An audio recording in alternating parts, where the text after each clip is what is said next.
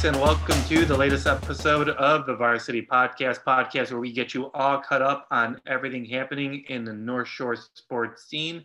From the Friday Night Drive, I'm Michael Dwojek here with the Record North Shore founding member Joe Coglin. Just a quick reminder before we jump right into this uh, next episode of the podcast.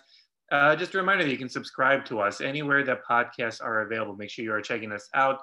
Spread the word, subscribe um, we're everywhere you uh, listen to podcasts. So make sure you just subscribe. We always appreciate all the kind words and uh, um, all the support that we've gotten throughout the years with the Varsity Podcast. But um, we're going to do our usual four quarter format for this week's episode of the podcast. In the first quarter, we recap basketball as um, New Trier and GB battled it out on Friday night for a sectional championship, and Joe was there. So um, we'll hit on that and talk about what happened in that big matchup. In the second quarter, we're joined by New Trier boys basketball head coach Scott Fricke. He talks after New Trier's uh, game against GBS on Friday. In the third quarter, we play way or no way. And then in the fourth quarter, it is playoff hockey time as we get you caught up on everything that's happening um, in the year-long season that seems to be uh, high school hockey, as well as uh, get you ready for some championship and semifinal matchups as well. So, um, jam-packed episode of the podcast. As always, probably one of the last winter episodes of the podcast. As uh, it's starting to uh, tease us out there and get a little bit warmer, so um, that means we are getting closer to the spring season. But we got to put a wrap on the basketball season, at least for our area teams, where uh, GBS and New Trier played in a huge sectional matchup on Friday night at GBS.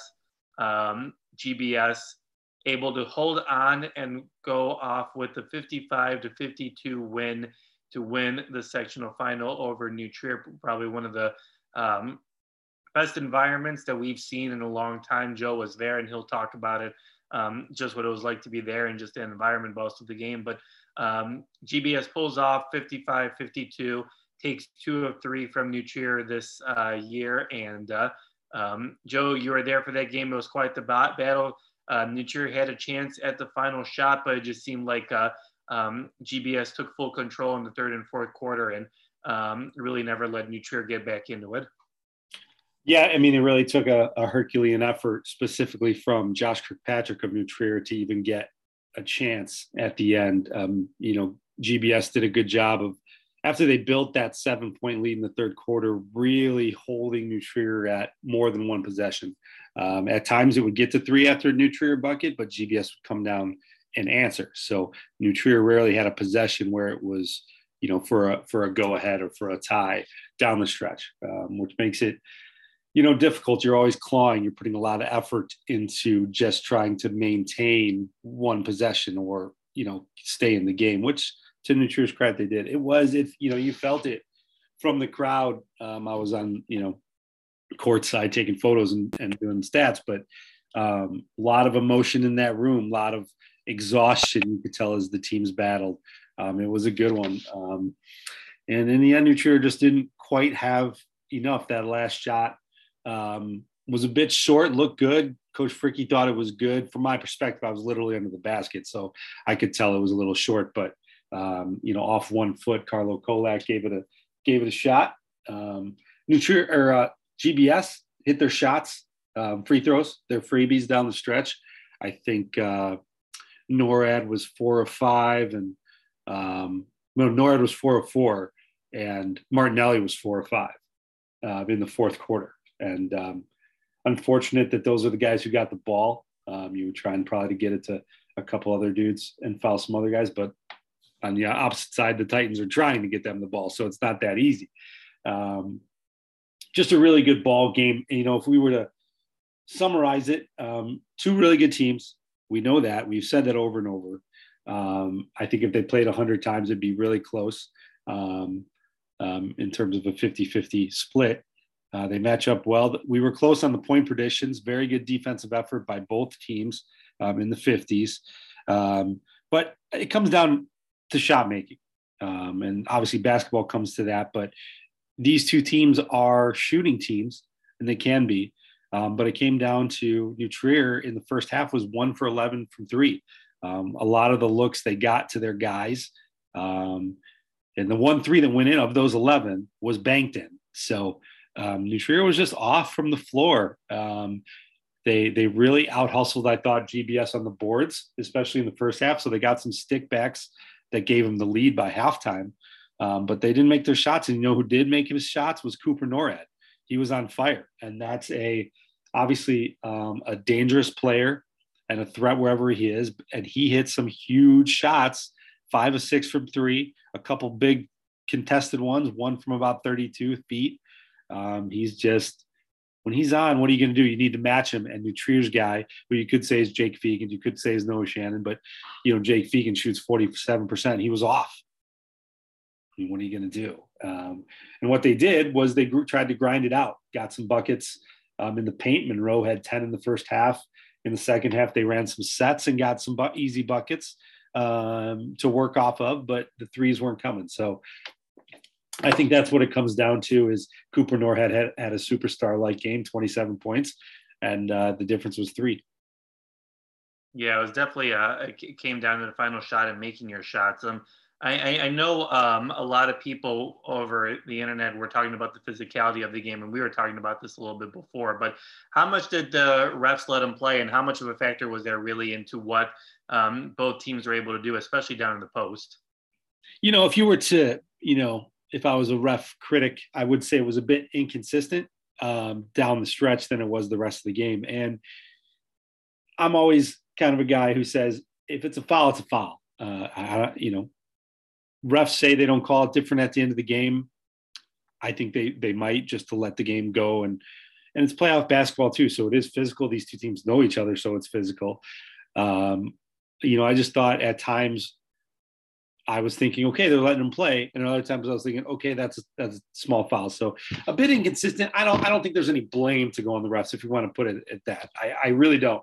I think you look at the numbers. New Trier's one for 11 from three. Cooper Norad's five of six from three it's kind of it. I mean, I, to me, that's a lot of it. You know, New Trier hits their threes in the first half.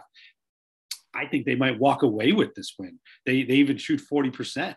I think they they they're in really good shape. Um, but it wasn't New Trier; it was GBS on their home floor who came away. Now down the stretch, I think a lot of people were upset because uh, obviously is playing high pressure defense, trying to get steals, and of course, if not, get the foul trying to do a lot of trapping things, not trying to let Cooper Nord get the ball. So a lot of the guys are standing in front of Cooper or Nick, and they're pushing the New Trier guys out of the way. At what point does that physicality become a foul? Is a gray area in my mind at the end of a ball game because um, the defenders are trying to stay in front and they're moving. So as as the the GBS guys say, let's, let's just call it NORAD, as NORAD, NORAD's trying to come back to the ball, you know, he has a right to a certain lane. Now he can't run over anybody, but he has a right to come back to the ball without somebody stepping in front of him and not being set. There's that gray area. When does it? When is that person set? I thought that was probably teetered on a couple times. There was one specifically where he he ran over Josh Patrick, who was just standing there. That is a foul.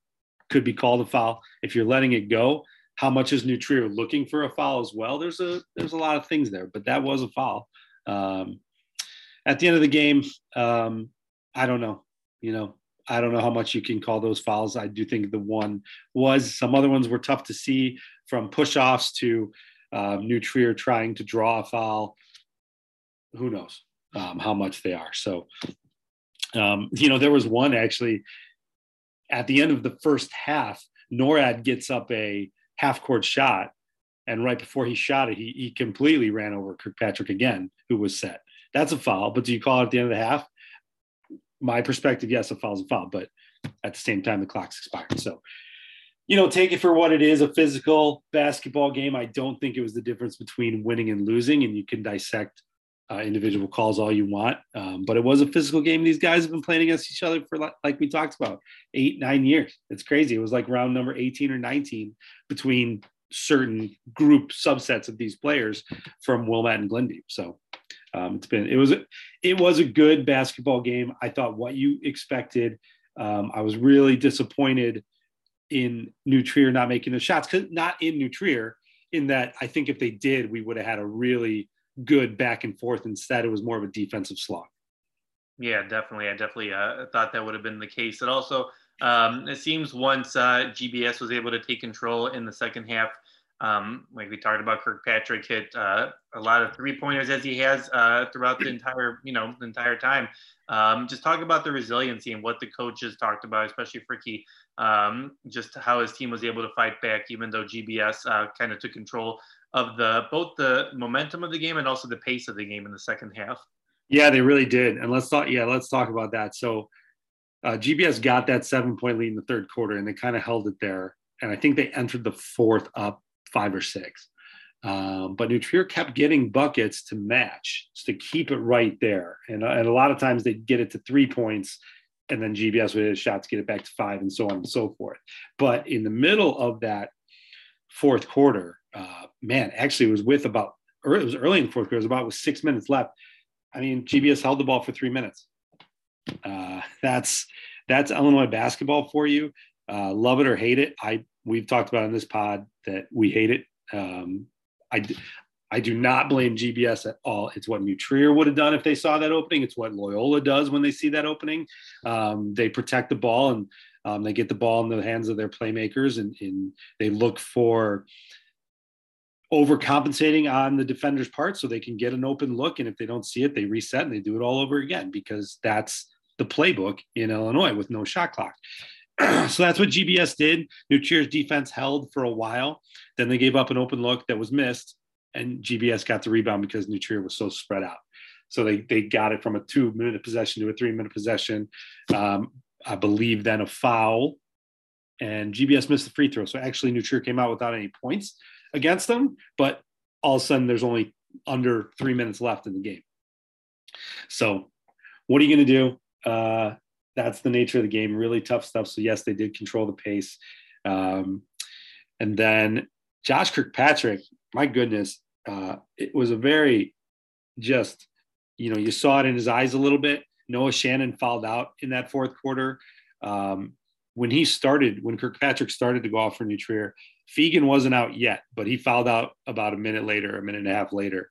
Um, so their two best shooters um, were out, and so Kirkpatrick was was handling the ball with Carlo Kolek, and he just took over. Um, hit free throws, hit all four of his three throws, hit two threes, hit uh, a couple buckets underneath, including a foul plus one. I mean, he scored 15 points in two minutes and uh, 50 seconds or something crazy. So yeah, that that's awesome. Um, that was he, he really kept New Trier in it. You know, he told me after the game like he just realized he didn't want his season to end and whatever he had to do.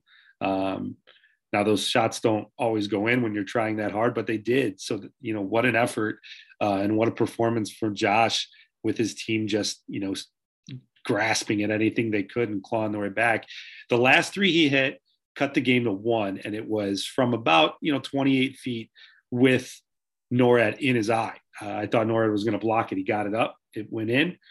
Uh, NORAD then hit uh, both his free throws, but New Trier had a three to tie it. They got a decent look, but Kolek had to jump off one foot, and it was just a, a smidge short, and that was that. Um, but uh, you know, unbelievable performance down the stretch, resiliency. New Trier's defense did what they could. Credit GBS for uh, not turning the ball over. Um, you can talk a little bit about some of the fouls called on if they were fouls or travels. That was another thing because on the traps, you know, um, you try to escape a trap or you try to pass out of it. GBS was trying to split a little bit and then they tumble. Fouls were called, which right.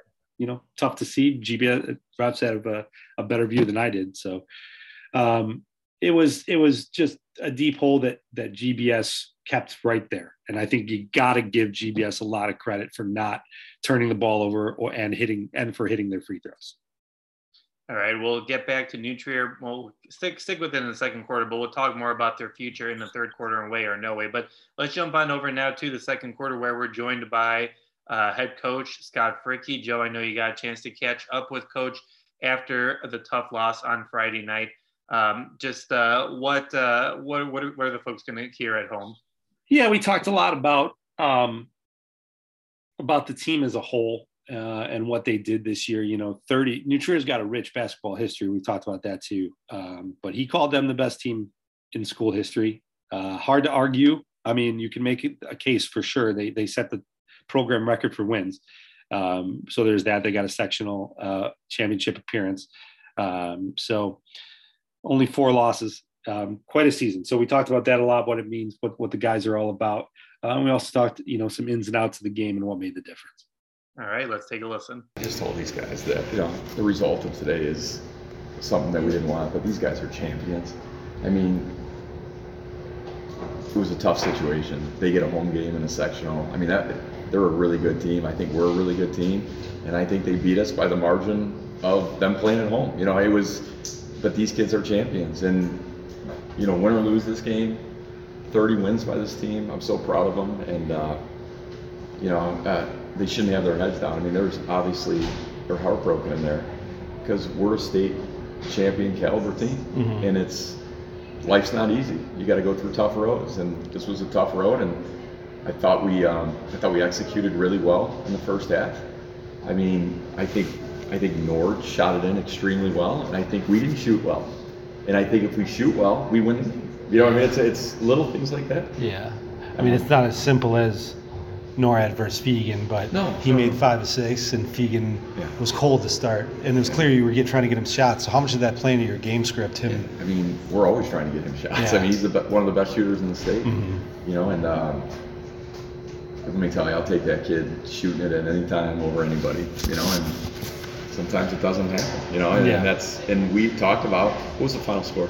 55-52. Yeah, you know, I mean I thought it was a great defensive game by both teams. I thought both teams scrapped hard, you know, and it comes down to making more shots than the other team. And and with all that went wrong in the third and fourth quarter, kind of in the second half, we put ourselves in position with the ball, you know, down three, one possession. Yeah. And I thought the shot was in, and it wasn't, but. Um, did, it, did it look good from your perspective? Yeah, it looked like it was down. Yeah. It, you know, rolled around, but, uh, you know, it, these guys fought hard. They fought hard. I mean, you got to go the length. Go ahead. I'm sorry. Yeah, Noah fouls out and Feagin fouls out. You know, we were, we were in a tough situation, and you know, it, it, seemed like we didn't get many calls. You know, like they, they didn't have many fouls, and we had some fouls, and I thought there were some plays at the end where guys were kind of falling down and traveling, and we were getting, you know, so a lot of things went wrong, but we were still there. Yeah. Yeah. With Feagin and Shannon out, yes. you know, the two starters, two still shooters. There. Yeah. Josh goes nuts. Yeah, he does. Uh, you know, could you? I could kind of see in his eyes. Did you tell him anything, or was that all him taking control? Oh yeah, we wanted to. You know, it, we were playing in kind of a hurry mode where we needed quick possessions, and guys were up guarding and he was going by guys. You know, and then guys sag off, and he was hitting shots. You know, it was. Um, it, and we obviously ran some plays down the stretch, and I thought we executed all of them. Yeah, we executed all of them, and you know, didn't make shot here, didn't make a shot, but I mean, I thought we executed fine on the stretch. Yeah, Monroe in the second half didn't get as many buckets. I, you know, some were stickbacks in the first half. Yeah. But anything different they did on him? Yeah, you know, when he caught inside, they doubled him. You know, so he was getting other people's shots, and yeah. we just weren't making them. So. Um, you know, I, I, don't. What did he end up with? How many points? Yeah, twelve would be my guess. Ten in the first half. Yeah, ten in the first half and two in the second. Yeah. yeah. Um, you know, uh, how many did Martinelli have? Uh, he had three field goals and then five free throws.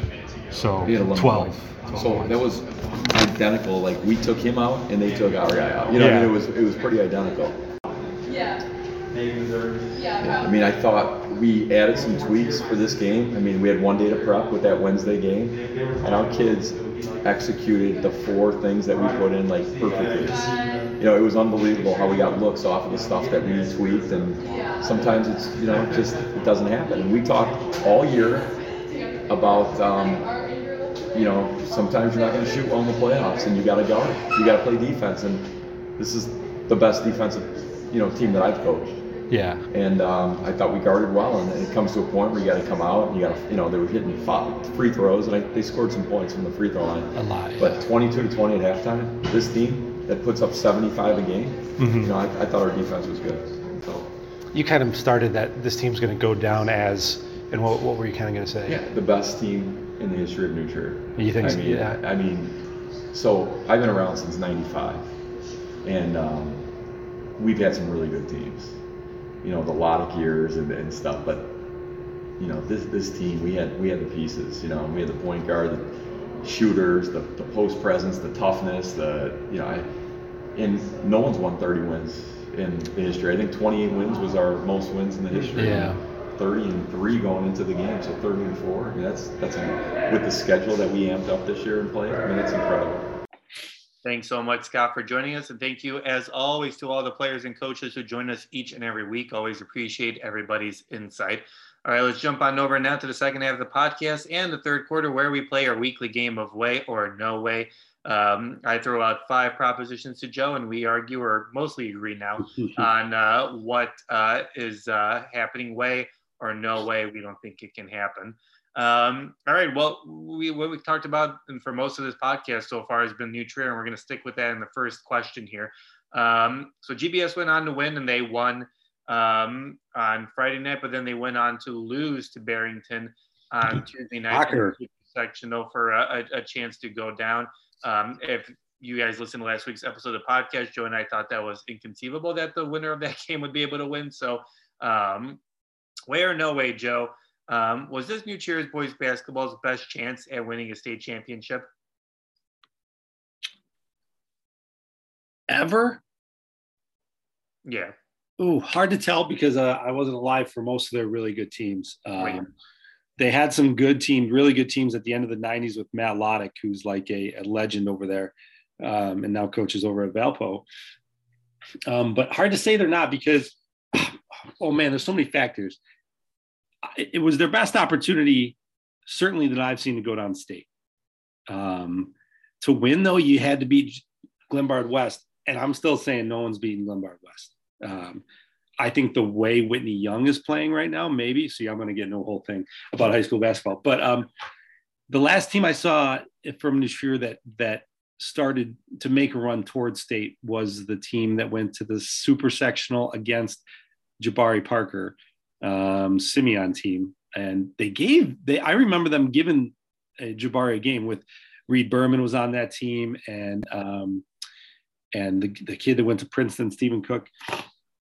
That was a very good team, um, but it was I was not this good. It wasn't this good of a team. It just wasn't. Um, and uh, so I think this was their best that I've seen, and maybe their best ever. Although they have been to state before, but uh, it was just not meant to be. I mean, you got two top five teams, still in my opinion, still two top five teams um, who played in the in the sectional round. That's tough. It happens.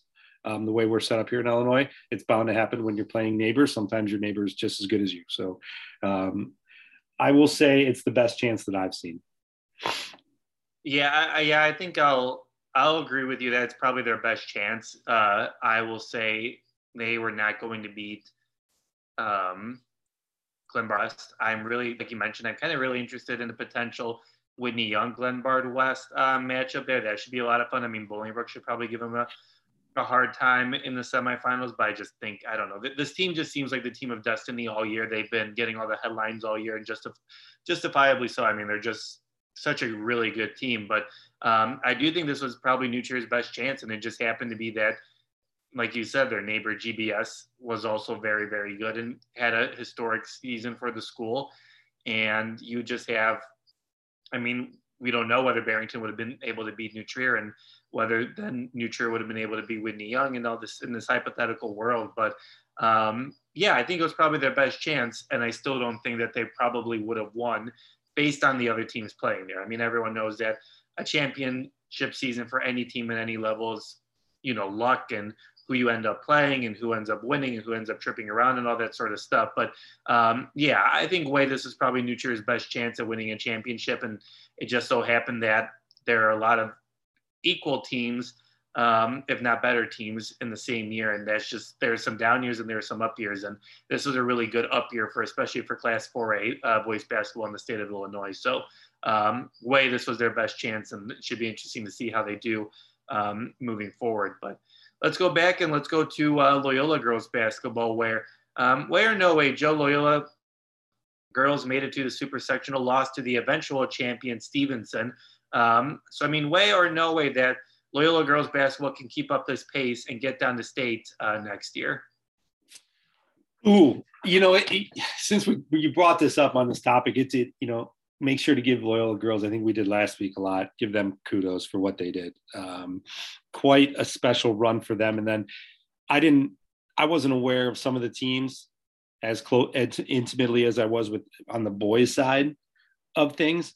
So it was it was interesting to me to see how the state playoffs and the state finals played out, and to see Stevenson win just a week earlier, see Loyola have them in their grasp and just kind of let it, you know, slip away. Two very good teams, obviously. It was anybody's ball game, but they had the chance. They had the chance to beat Stevenson, and then who knows? Were they state champions? They sure had a shot. It seemed so. That's uh, that they're probably thinking about that a lot. So, um, but I think they have a good setup. So way moving forward. Um, we thought this year was going to be a bit of a rebuild, and it turned out to be a 30 win season.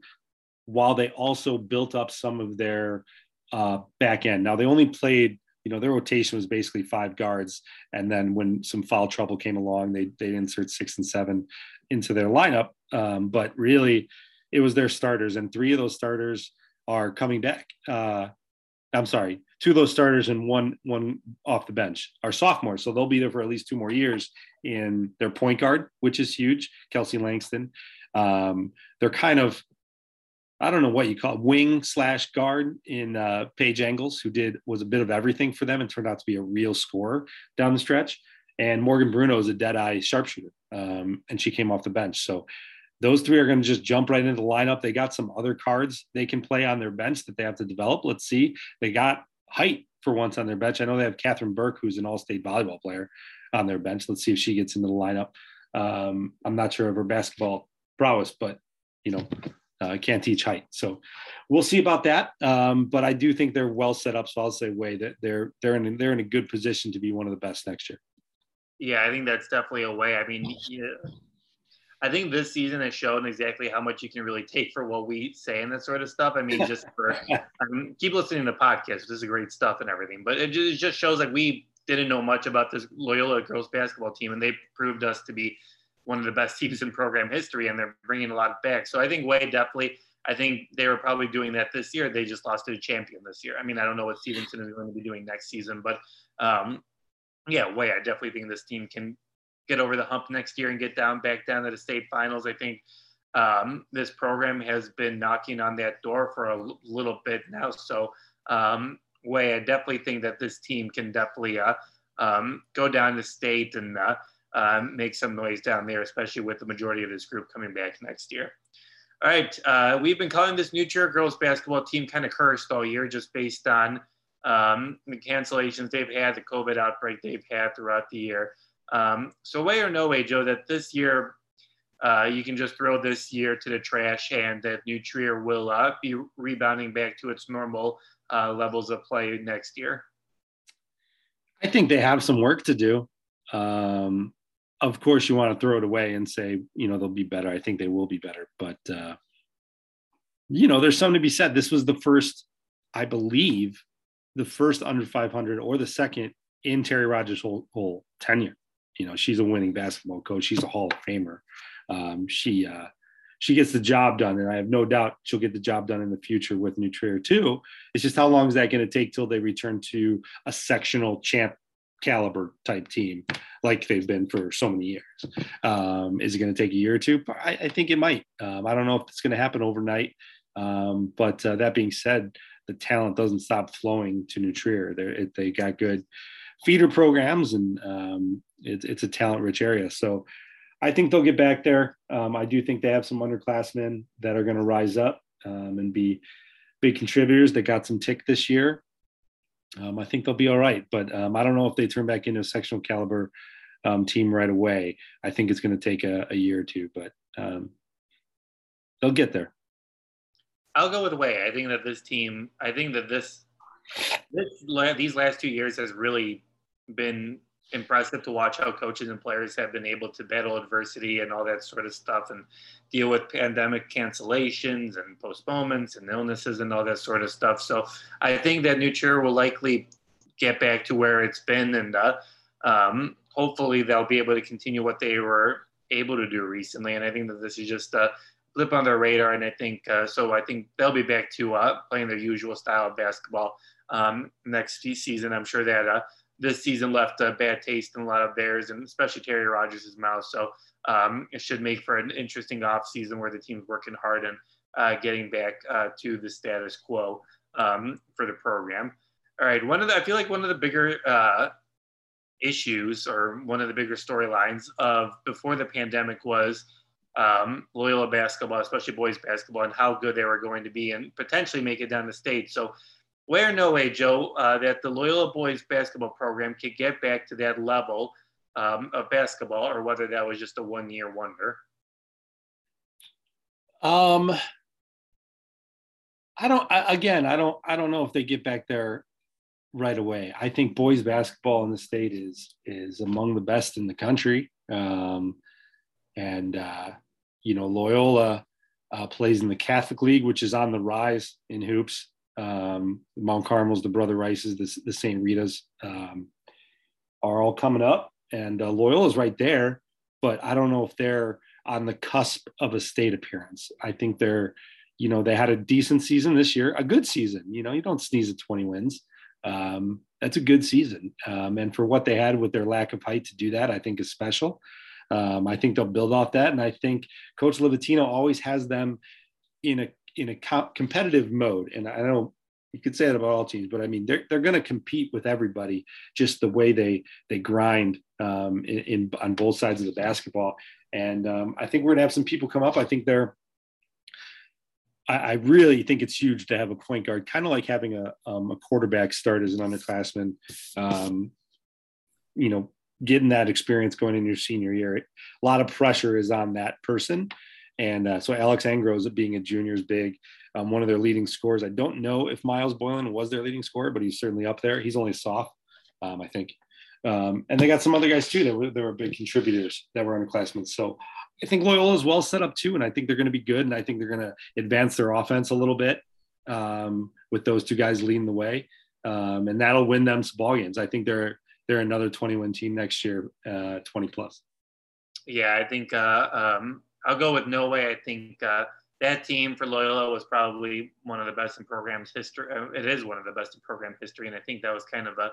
Um, this team has always been competitive, and under Tom Livatino, especially in the last few years, and um, has a lot of talent. But um, I think that was a special group of guys playing together, and it just was unfortunate that um, the tournament had to be canceled because obviously the pandemic getting started and all the uncertainties that we had at that time. But yeah. um, I think no way. I don't think that the program can get back to that level that quickly. Um, I think it'll take some time. I mean, who knows? Maybe they'll get back in a year or two, but um, I don't think that'll be a next year thing. Um, though I think that next year they could potentially compete for a, a regional championship or even more. All right, final question is always the biggest question on the, one of the best questions we usually ask on this podcast. Um, it has not to, do with uh, football playoff schemes or anything like that. It has to do with our topic of the shot clock. Joe, we are no way is the shot clock ever going to come to the state of Illinois and basketball in high school level. Yeah, it will. I'll say way. Um, I don't think it's in the immediate future, though. I think they're you have concerns about other things, but you know, all it takes is the right kind of grouping of people on that board to really push it. Um, and because it makes a lot of sense to me, you know, um, I think a lot of people talk about how do you staff it? You know, is it equitable to have a shot clock because you got to staff it at all these schools, and that's. Um, but I think you know other states make it happen in with similar big cities. So how do they make it happen? Let's let's copy their model. Um, let's see if we can fund it in a different way. Um, but uh, I think it has to happen. I just don't think the game's as good. And if you want to make the game as good as it can be, a shot clock's a big part of it. Um, you know, they put it in in other levels for a reason. Um, and, uh, you know, you, you occasionally see the big outliers where the game's like 12 to, to 8, where a team holds the ball the whole time. Um, it's rare. So, but, but the ones you don't notice are those 40 point games. The team wins by like seven and they held the ball for the whole fourth quarter. You don't hear about that, but it, it happens. And I don't think that's the way basketball is meant to be played. Um, I think it's meant to be, you know, you get your time to shoot, then the other team does, and you got to do with that possession what you, everything you can um, to get points. So Uh, I just think it's a much better game. I think it's it's better. I don't I don't know if it matters much. Some some some people try to argue that you have to prepare these kids for the next level with the shot clock. Well, mostly kids aren't playing on the next level. So I think the biggest argument is just that it makes it a better game for us all to play and enjoy.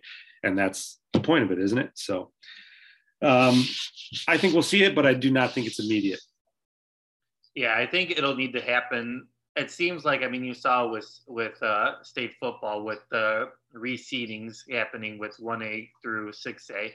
You saw a clunker of games and not the best teams playing against each other, and that led to the IHSA making a decision to um, change it up and make it you know full one to thirty two. But um, I think you'll probably need to see it happening either at a championship game or something like that, where someone's just holding on to the ball. But um, the biggest argument I had I hear against having a shot clock is teams need to play defense, where it's like if you're, I mean, you're not playing defense if you're going to have to follow them because they are just throwing the ball around this sort of stuff. Like part of this is like part this is getting into a whole argument of like the whole NFL overtime rule or whatever. But you have to play defense if you want to win a basketball game. And if you are just going to throw the ball around and you can't play defense for 30 seconds, you don't deserve to win the game. I mean, the basketball is a game of uh, both offense and defense. And if you can't score the ball and then play defense for I don't know what it would be 35 seconds for high school, maybe 40 seconds, um, you I mean you don't deserve to win the game. I mean you need to make sure you can play offense and defense. And a shot, adding a shot clock only makes the games better.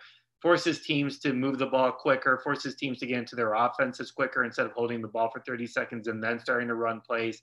Um, I just think it doesn't make any sense. It makes the players better. So, um, no way. I don't think it'll happen within a year or two. Will it happen in the next five or 10 years? Yeah, I think it will be. I think uh, the technology is definitely getting much better at this point where you can easily I mean, you have play clocks at a lot of schools at this point when it comes to football. So I don't see a reason why you can't just have like a little side uh, thing on the sides of the court and that's a shot clock. I mean, I don't think you need to install any fancy systems like the NBA or college has, but just have a clock on there somewhere in the corner so the players can see. You can even have refs yell out five or 10 seconds left on the shot clock if you want to, but I think that's an e- it's an easy fix, and it's something a lot of schools need to do, and the IHSA needs to do. So um, it needs to happen in the next five or ten years, or um, I'm going to be on this rant. Go, continue to do this rant for the next five to ten years.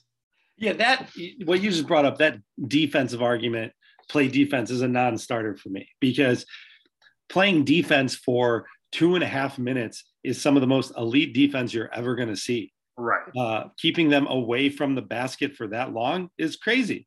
That's that is elite defense, not giving up an open shot for that for that long of a time. Defense is not all steals and blocks. That's not how defense works. Defense right. keeps the team away from open looks and it, of course off the scoreboard is your goal. So to do that for 3 straight minutes is intense. It's crazy. Now, if if you notice teams just not playing defense at all and just letting a team hold the ball at the key, like literally hold the ball. Uh, well, that's okay, maybe, but that doesn't happen. Teams are playing pressure defense because you could get a five second call, you could get so on and so forth. But not getting a steal on an elite point guard like Cooper Norrad or whoever else is not the only way to play defense. I mean, it's just keeping him in front of you and not letting get an open shot. That's defense. Anyway, we could go on, but good, good point. On this topic for a long time, but we're going to spare everyone and uh, save it for a summer uh, episode of the podcast. But that was way or no way.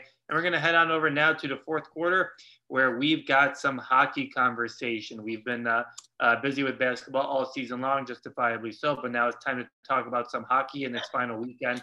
Um, we've got uh, the girls' state title game taking place on Sunday at the Bensenville West. Usually it takes place at the United Center. I don't know whether um, that got a little messed up this year with the schedule and the pandemic schedules and that kind of stuff. But hopefully they can get that back to uh, its normal uh, way. But New Trier will be playing on Sunday for another state title. They will be taking on a team that Joe and I did not know much about heading into this game. Uh, they're taking on the Chicago Romans, which is a compilation team of Jones from Lane Tech, from Latin, um, from Lincoln Park, from St. Ignatius, and from Whitney Young. So they're actually the number one seed um, in this tournament. Uh, New Trier's varsity team was the number two seed. New Trier defeated Glenbrook five to nothing in the quarterfinals, and then defeated the Upper Fox Valley four to three um, on Sunday um, to advance to the championship game. So, um, Joe, I know that uh, we haven't talked about much about this team this year, but obviously New Trier always a talented girls uh, program, as it is for um, New Trier Green as well for the boys program. But um, just kind of loosely looking at things ahead for Sunday. I mean, what can we expect in this matchup? I know um, we don't know too much about uh, this new uh, Chicago team, but um, just based on what we know about New Trier, what can they do to make sure um, that they can bring another state title uh, back to Winnetka? Yeah, um, I mean, you said I don't know too much about the Romans, but I know they were the one seed in the tournament. Um, they beat Loyola one zip, so uh, they can play hockey. Um, so it's going to be a, a good one. I feel. I feel like we're we're looking at a one goal game here. I mean, New Trier just beat had to come back to beat Upper Fox Valley, um, which is also a combination team. Um, they had to come back to beat them. You know, New Trier actually put two varsity teams in this tournament, by the way. So New Trier talent is stocked uh, currently for the girls hockey program. But uh, so I think we're going to see a good one in Bensenville. Um, I know New Trier can fill it up. Um, so even if they go down, don't uh, don't count them out. Um, the Trevians, I actually don't even know if they are technically the Trevians, but New Trier, um, since they're not a school team, um, it should be should be good hockey. Um, both these teams have put together good records. They're always perennial. New Trier is a perennial favorite, and they can put put points on the board. So um, should be a good championship bout. Yeah, it should be a fun matchup as always. New Trier always fighting for um, a state championship. So that matchup will be taking place on Sunday at Bensenville West. Um, so make sure you're checking it out there. Um, and then tonight, we're recording this on Wednesday night. Uh, Wednesday night, the boys' semifinals are taking place. New Trier Green taking on St. Viator at 6:30, and then uh, you have Loyola Gold um, taking on Stevenson um, at 8:25 um, at Bensenville West as well. Always forgot about the great um, late hockey starts always makes for a fun hmm. coverage and this sort of stuff. But um, we've talked about New Trier Green and Loyola Gold a little bit before with their matchups uh, against each other. Um, Joe, do you expect both of our area teams to uh, win this game, or do you expect uh, they're both number one and two seeds, So, or do you expect an upset to happen in the semifinals? I don't, but I think that's going to be more good hockey. You know, uh, Stevenson is the three seed, um, so they were sitting right behind Loyola. They had a good triple overtime win over Ignatius in the uh, quarters. Um, so uh, it took a lot to get here, but they proved themselves. Um, so I think we're gonna have a good one. But I think Loyola Gold is just too good this year. Uh, they have the leading point scorer in the league in Jack Gustafson. They got two other guys I believe in the top ten in the league. Um, so they are a high-powered offense. Um, they can score the puck, and uh, so I think they're gonna they're gonna win that one against Stevenson and New Trier Green. Um, I think they beat Viator before this year. I think they're in good shape. Viator had a tough, tough quarters too. Um, beat um, OPRF in double overtime, so um, might be a little wiped. And New Trier's. Oh, that was. I'm sorry. That was in the um, couple rounds ago. They actually beat New Trier White. Another New Trier team was was trying to get in the semis, but uh, um, to get there to play another New Trier Green, another New Trier team. So that's fun. Um, but New Trier Green I mean, they're the one seed for a reason. They win a ton of hockey games every season, this long, long hockey season. Um, so I expect uh, a rematch Loyola versus New. I think Loyola has the advantage this year overall. I think they won the season series two to one, and then they just beat New two to zero in the SHL, the league playoffs um, title. So they won the league. Um, but so it'll be a good one, a lot of rivalry. It'll be a packed house at Bensenville. I'm sure if those two teams play, it gets wild. So um, I do expect Loyola and New to be there. Yeah, I think uh, it would have been really interesting to actually watch Trier Green take on uh, New White um, in the semifinals. I'm sure a lot of area teams would not be happy that there are two New Trier teams playing against each other in the semifinals. But um, I mean, New Trier Green has really dominated. I mean, they defeated Lake Forest seven to one in the what would that be? That the second round for them or the first round for them technically, and then they beat Bennett six to nothing um, in the quarterfinals. So I mean, they're just hitting their stride, um, doing what they need to do. So I think New Trier Green will take care of business um, against St. Viator. I think that Loyola Stevenson game might be a little bit strong, uh, might be a little bit closer than we think. I mean, Loyola beat Naperville North uh, four to nothing, and then Loyola Gold beat GBS um, three to one. Um, Stevenson defeated New Trier Gray 10 to nothing. Like you mentioned earlier, Stevenson defeated uh, Ignatius um, three to two in overtime. So I think that game will probably be the closer game. Um, but I do think it'll be Loyola and New Trier facing off on Sunday.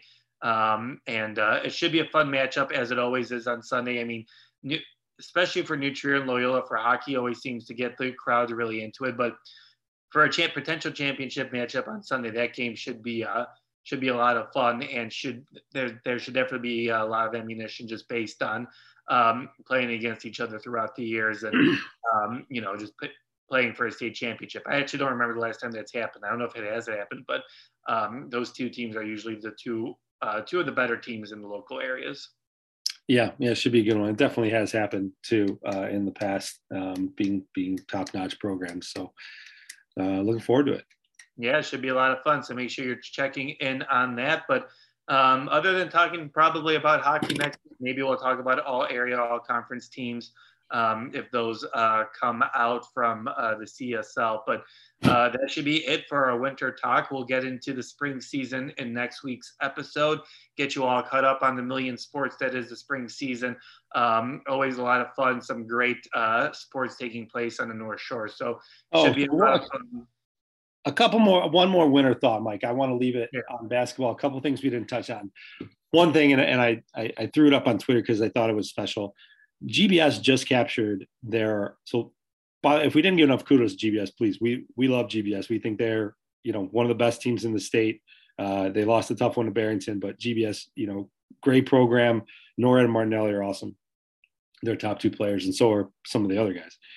But they just won the first sectional title um, ever, um, and they stormed the court. So the court was going wild almost immediately. And obviously, New Trier guys are, are devastated uh, Nick Martinelli uh, broke from his celebration, and obviously everyone's trying to you know dab him up um, to, to go see Jackson Monroe, his opponent, who he's been uh, his rival, who he's been battling with for a long time in the post, um, as probably two of the bigger guys in the area forever. Um, to just kind of you know give him respect um, after the game, say you know good game, um, sign of respect. So I thought that was really cool. You know, he could have done it in the in the handshake line, which is no one. it's fine. It's fine to do. There's a handshake line for that, but he, he did it right after the game in the middle of a celebration. I thought that was just very high character and a very cool moment to see on the high school basketball floor. So, wanted to mention that too, and just for the New Trier team, it was fun to watch these guys. They were respectful. They were authentic all year. I went to a lot of their games. It was one of the most fun seasons for me to cover because it really felt like this team had something special, and it's fun to, to see them go through that um, throughout the season. And we know Jackson Monroe is going to Dartmouth. Um, Jake Fegan's a junior. He's going to be somewhere. Um, Kirkpatrick, who's their off guard um, and also handle the ball, he's going to go to uh, University of Chicago D3, and he said he's going to play ball there. Now we still got Peter Canellis, the point guard, Noah Shannon, Carlo Kolak. Those guys are all very good, and they will fill a spot in college basketball. Um, I think they can all play. I think Shannon and Kolak are no brainers. And for me, Canellis is with his quickness and ball handling uh, has a spot too. But um, they're going to be picked up quick. It was fun to watch those guys. They're really special ball players. So uh, I'm excited to see what they do next because I, I, think it'll be something really cool. Yeah, it'll definitely be fun to keep up with what they do at the next level of play. But like we said, uh, congratulations to New Trier on a great season, historic season. Uh, um, probably not the best, not the way they wanted it to end but obviously a lot of history accomplished this year and a lot of fun headlines throughout the year. And it was fun talking about them throughout the winter season. So congratulations to them on a great season. But like I said, we'll jump on over to the spring in next week's episode, probably. So we'll get you all caught up on then. Um, make sure you're keeping up with me as we've got some uh, new recruiting news coming out from Friday Night Drive. So make sure you're keeping up with us there and keep up with Joe at the recordnorthshore.org for all your sports needs, but also everything else you want on the North Shore area. Make sure you're catching up with him on the website and over social media as well. So for Joe and I, thanks so much for joining us this week, and we will talk to you guys down the road. See ya.